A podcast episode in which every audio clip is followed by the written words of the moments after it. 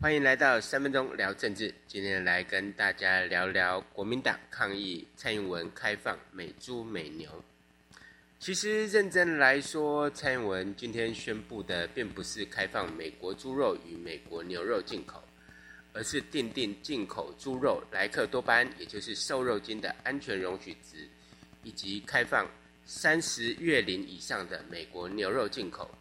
因为台湾早就在马政府的时代就开放了美国猪肉跟美国牛肉的进口了，而台湾早就买得到不含瘦肉精的美国猪肉，也买得到三十月龄以下的美国牛肉。其实啊，我觉得谁都可以骂蔡英文这次调整开放的一个幅度，就只有国民党不能骂，因为当年就是国民党主张要开放的啊，国民党是把当年开放。美国猪肉、美国牛肉的缩帖都忘记了吗？而且说实话，要反对蔡英文这次的放宽也没什么不对，但是请拿出论述跟科学论证。要谈保护台湾猪农，也麻烦你拿出对猪农的冲击跟影响啦。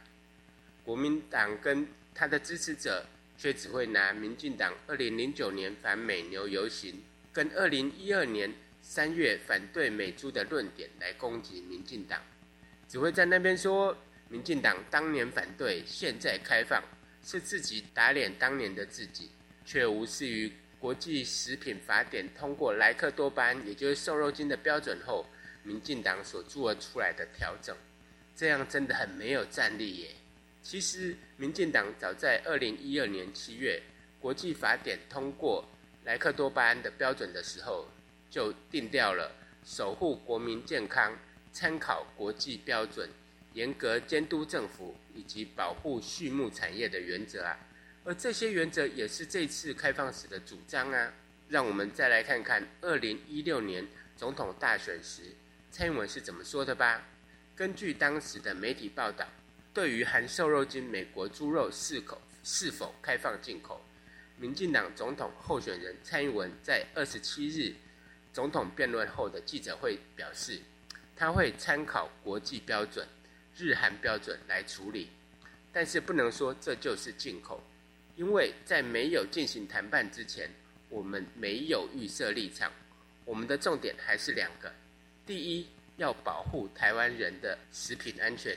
第二，要保住我们相关产业从业者的利益。这个跟今天开放时的说法有什么不同吗？而且要说莱克多巴胺，也就是瘦肉精，是多么的危害人体。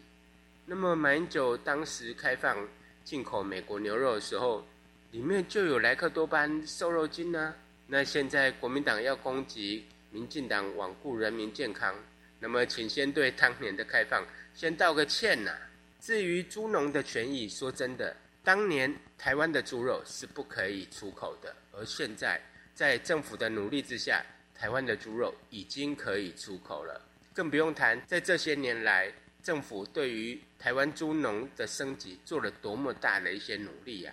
这就是所谓的时空背景不同啊。所以当年说不会冲击猪农利益，现在却说要保障猪猪农利益，国民党你真的让我们很混乱呐！